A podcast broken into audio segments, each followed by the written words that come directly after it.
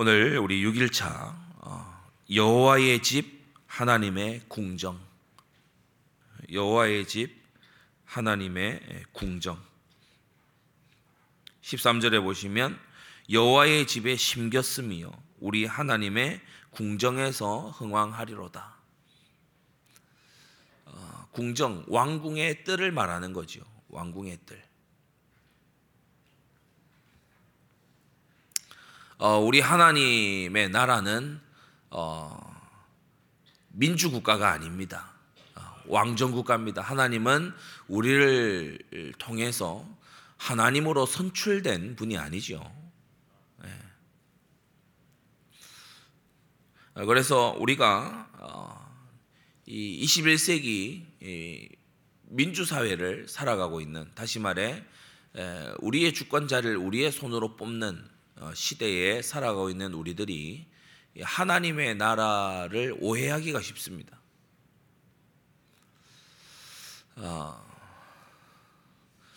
어, 역사학을 이렇게 공부를 하면은 역사학을 공부하는 큰 두 가지 방법이 나눠집니다.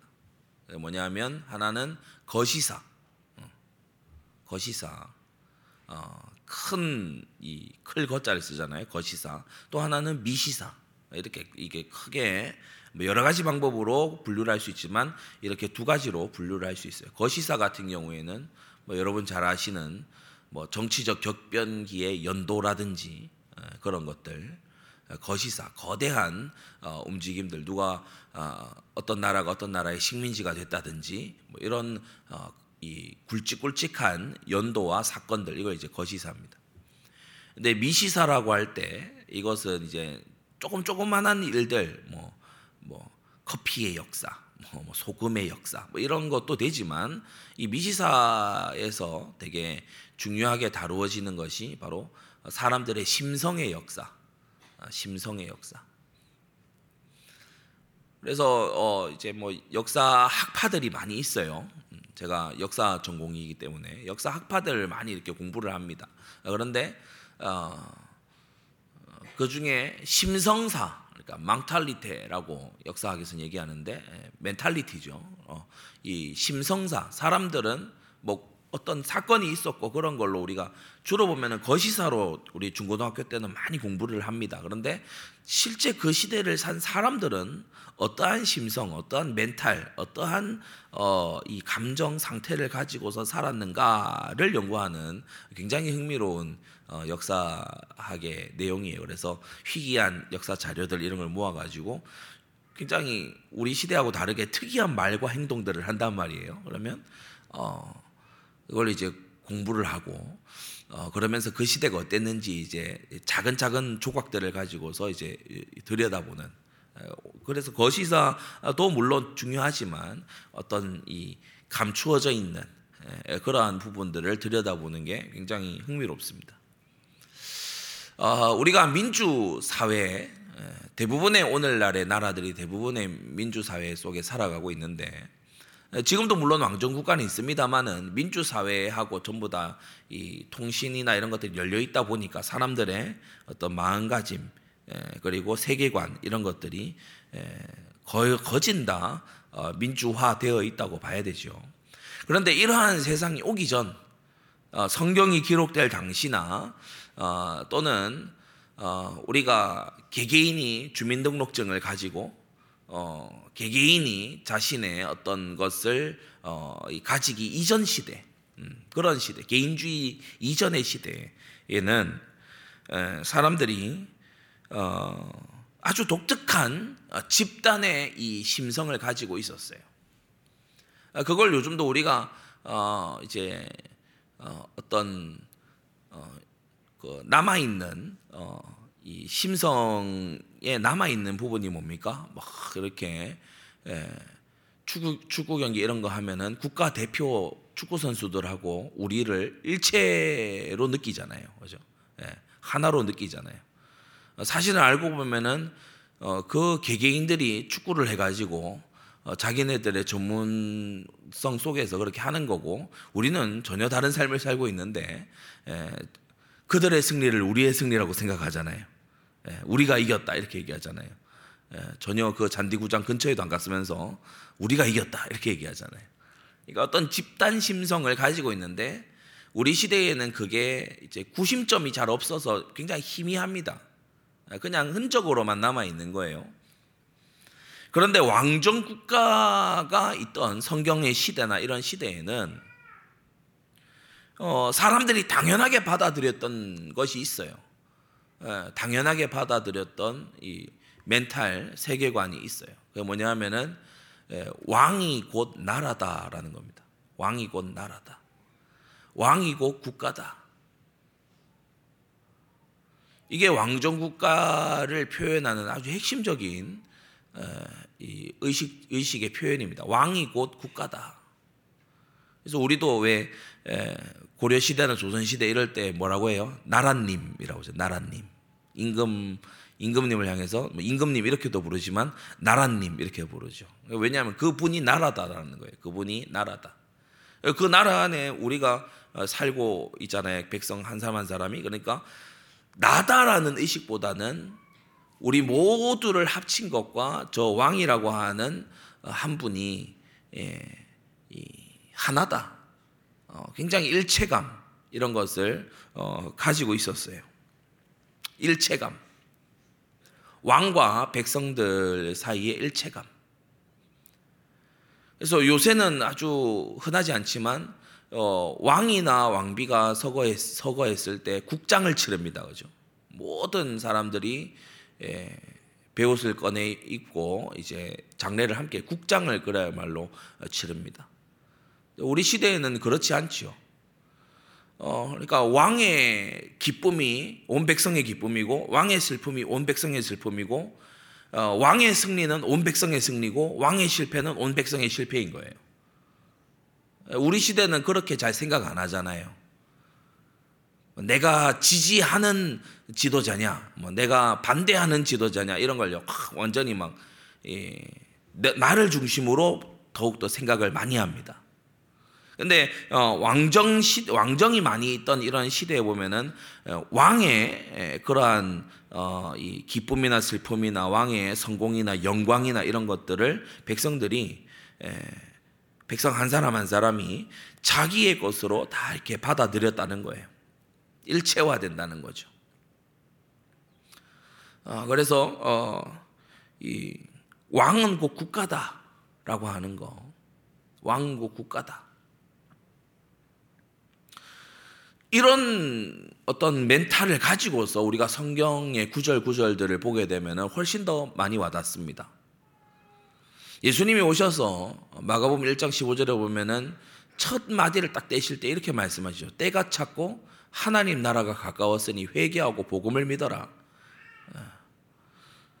하나님 나라가 가까웠으니 이 말씀이 다름 아닌 그 나라의 그 나라 자체인 왕인 내가 왔다 이 말입니다.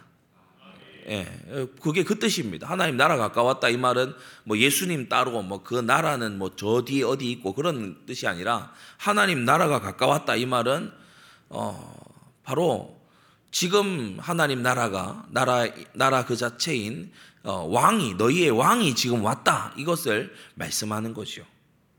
예, 그래서 어, 우리가 이 왕을 가진 사람들의 의식 속에서 살아갈 어, 아주 필요가 있는 겁니다. 여러분 세상이 심어놓은 그러한 어, 생각에서 여러분이 개혁되시기를 바랍니다. 예, 우리에게는 왕이 있어요. 네, 시대가 어떠하든지 간에 우리에게는 왕이 있습니다. 예, 우리는 어, 우리 자신들이 왕이 되어서 안 되고 우리에게는 하나님이 주신 기름 부은 왕이 있음을 믿습니다. 그래서 이 왕과의 일체감 속에서 왕과의 일체감 속에서 백성들이 이제 살아가는 걸 볼 수가 있죠. 그래서 이제 기쁨을 함께 이제 기뻐하고 또 이 임금의 어떤 일이다라고 하면은 어 나아가서 충성하게끔 다들 독려해요. 그래서 예전 고대나 중세 시대 때 보면은 우리 시대에는 뭐뭐 뭐 이제 드라마나 영화에서 각색을 할 때에 막 우리 어떤 민족의 뭐 자유를 위해서 막 그리고 나의 어떤 개인적인 출세를 위해서 막 전쟁에 막 동참도 하고 막 그렇게 하는 걸로 묘사하지만 전혀 그렇지 않습니다. 그 고대 중세의 전쟁에 수십만 명이 간단하게 동원될 수 있었던 이유는 왕의 전쟁이 나의 전쟁인 거예요. 음. 그, 그 인식이 기본으로 깔려 있기 때문에 왕의 전쟁이 나의 전쟁이에요. 예, 그렇기 때문에 당연히 가는 거죠. 예, 왕이 명한 일에 당연히 가는 것이고 그걸 오히려 영광스럽게 생각하고 그 왕을 구심점으로 해서 우리는 하나다라고 하는 것이 굉장히 강력했던 어, 그러한 어, 시대입니다. 이것이 세월이 흘러서 어, 개개인이 스스로의 왕이 다 되어 있는 마치 사사 시대와 같은 그런 시대에 우리가 이제 살아가고 있죠. 오늘 제목처럼 여호와의 집은 하나님의 궁정입니다. 하나님의 왕궁입니다. 여러분 하나님이 자기 이름을 두시는 성전은 하나님의 왕궁이다. 성전은 하나님의 왕궁입니다.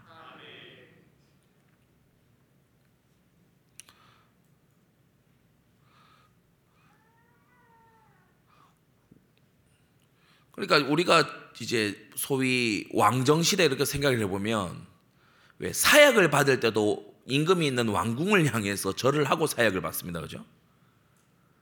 그러니까 그게 관습이지만 그 안에 진심이 들어 있는 거예요. 항상 거기가 중심인 거예요. 왕궁이 항상 중심입니다. 왕궁에서 종을 쳐줍니다. 예, 네, 그죠? 왕궁에서 지금 몇 시다 종 쳐줍니다. 그리고 왕궁에서 지금 어, 이 어, 성문을 닫을 것이다 이런 것도 공지를 해줍니다. 거기에서 파발이 나오고 거기에서 나와서 이, 이 공고를 붙입니다, 그죠? 방을 붙입니다. 예, 국가 정책이 이러하다. 그것을 거기서 나와서 다 알려줍니다.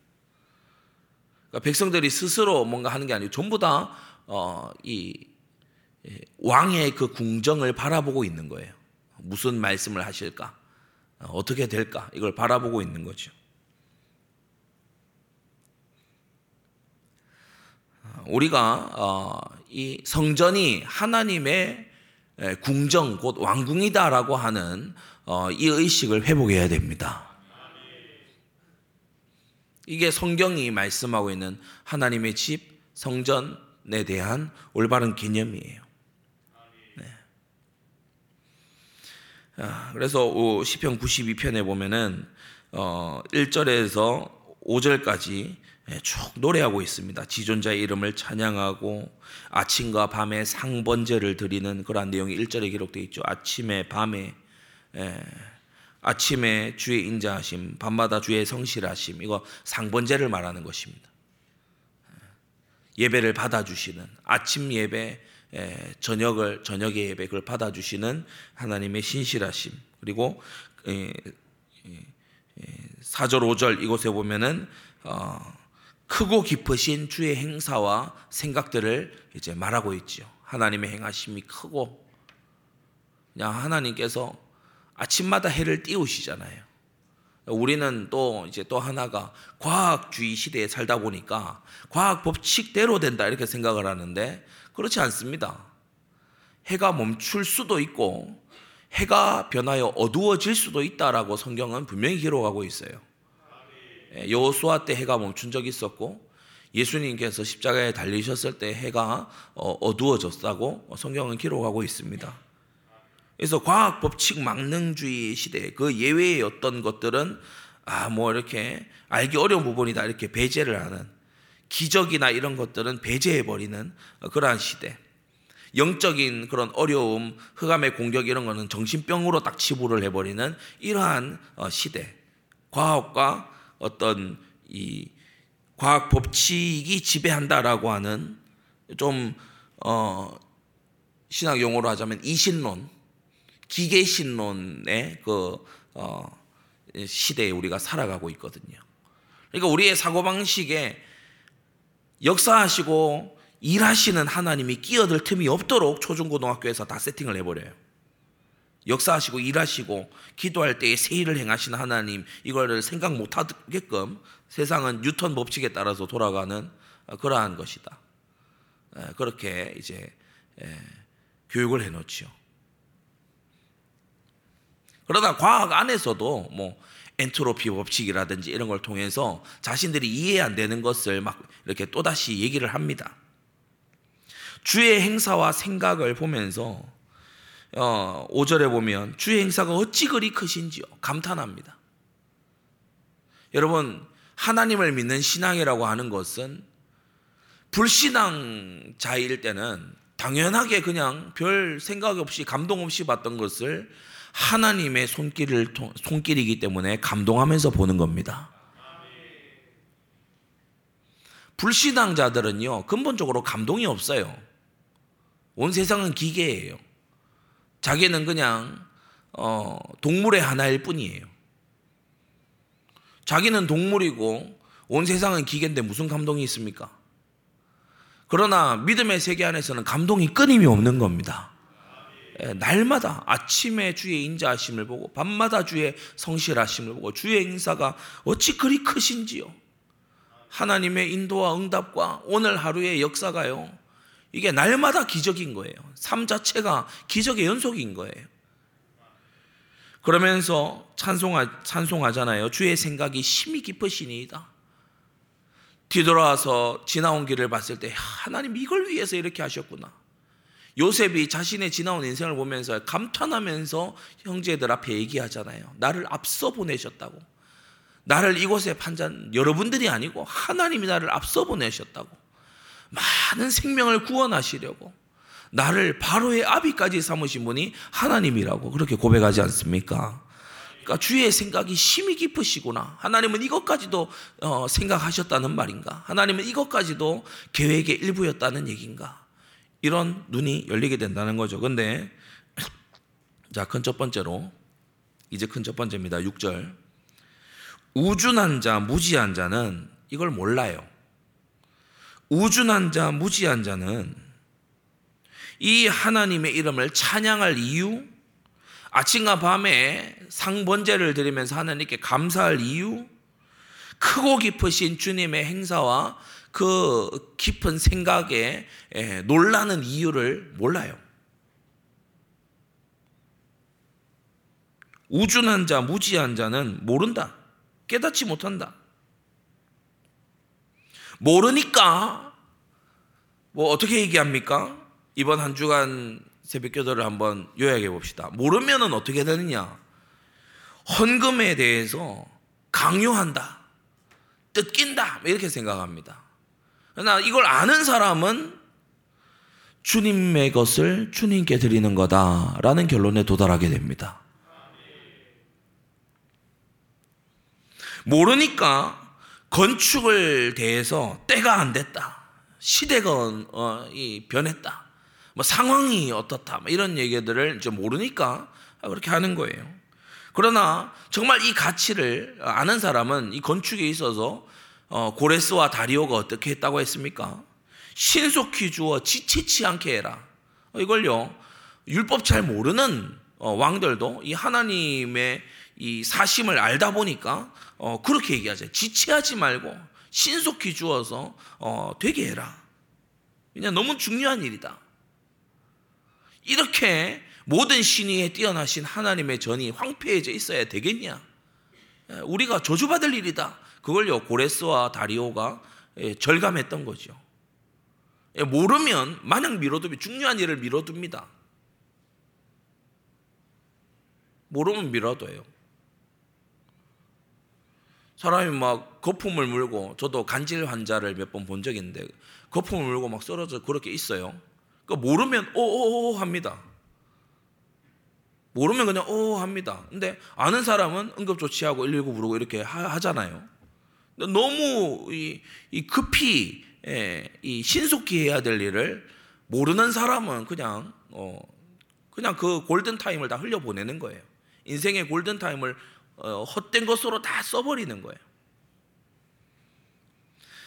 여러분 이 알지 못하는 우준한 자, 하나님의 에, 영광을 알지 못하는 우준한 자는 또 뭐냐?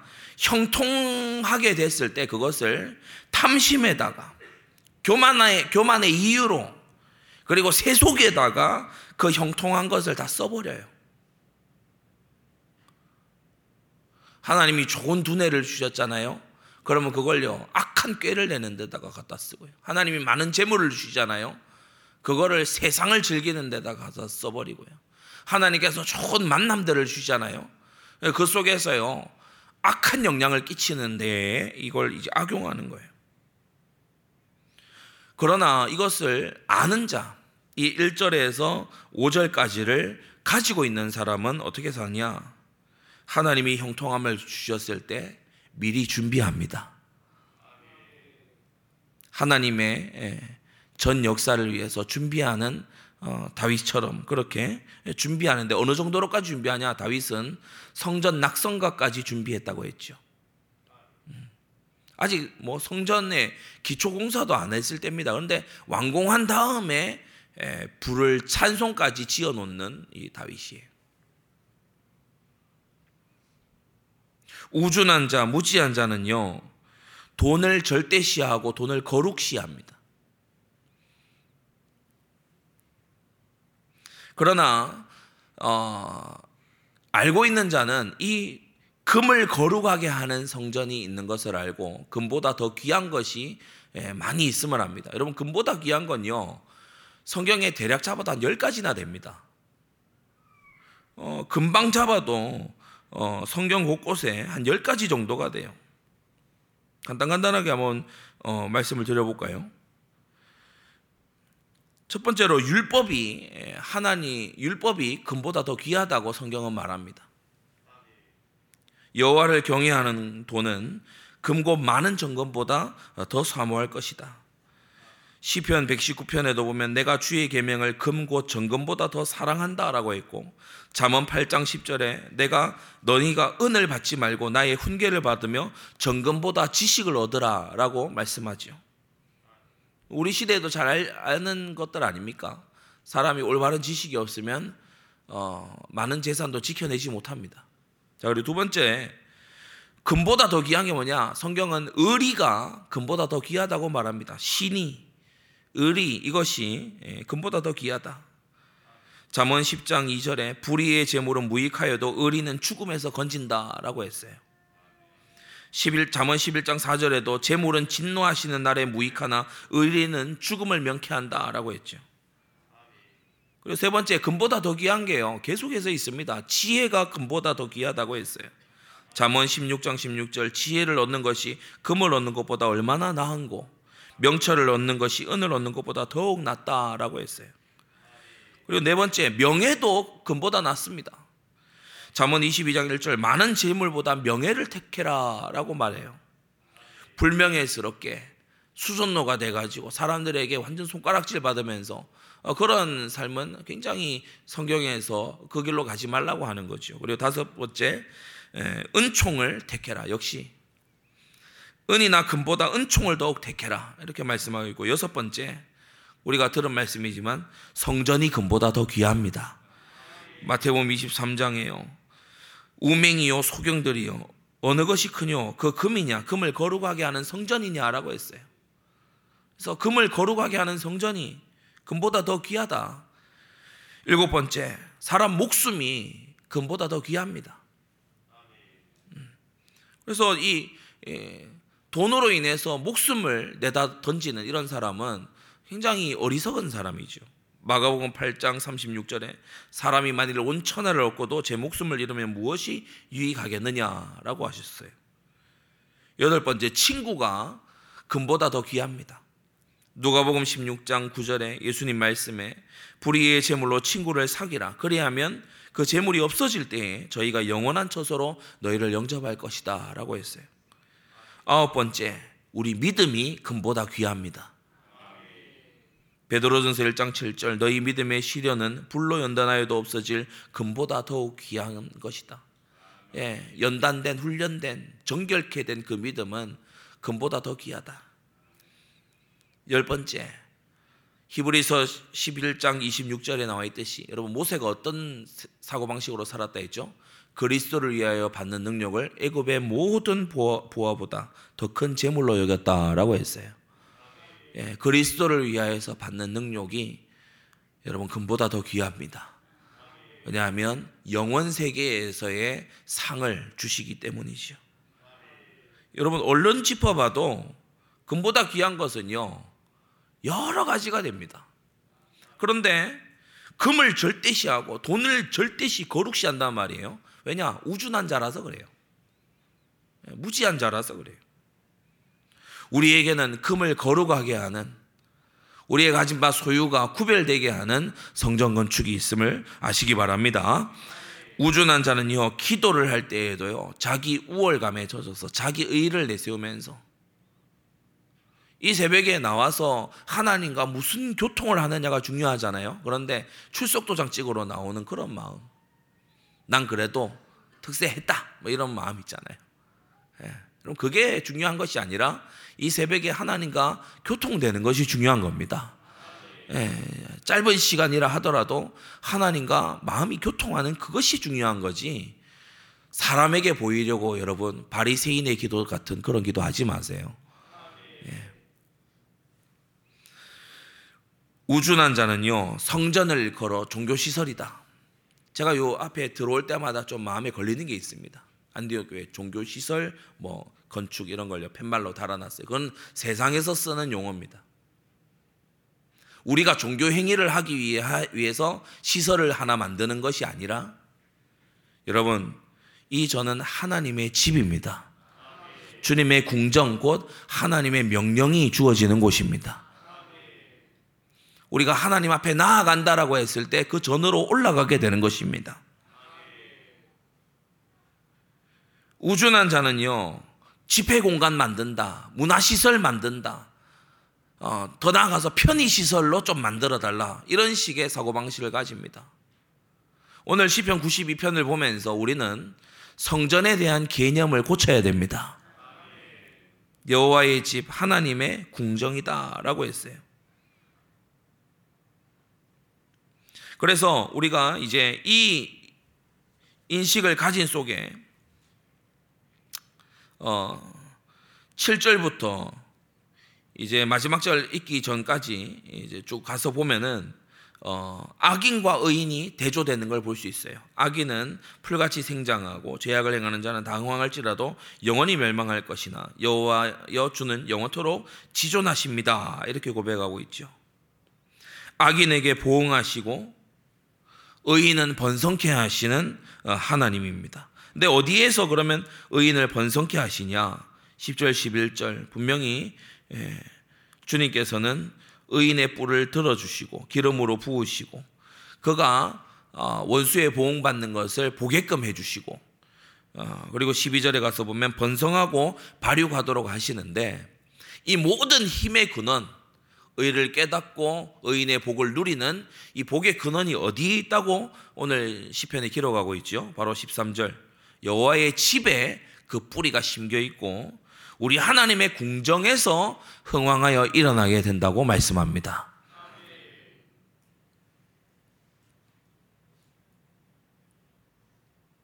사실 성전과 왕궁을 뜻하는 어, 히브리어는 같은 단어입니다. 헤이칼, 헤이칼.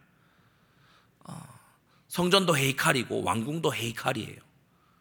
그래서 하나님의 성전을 하나님의 왕궁으로도 번역할 수 있습니다.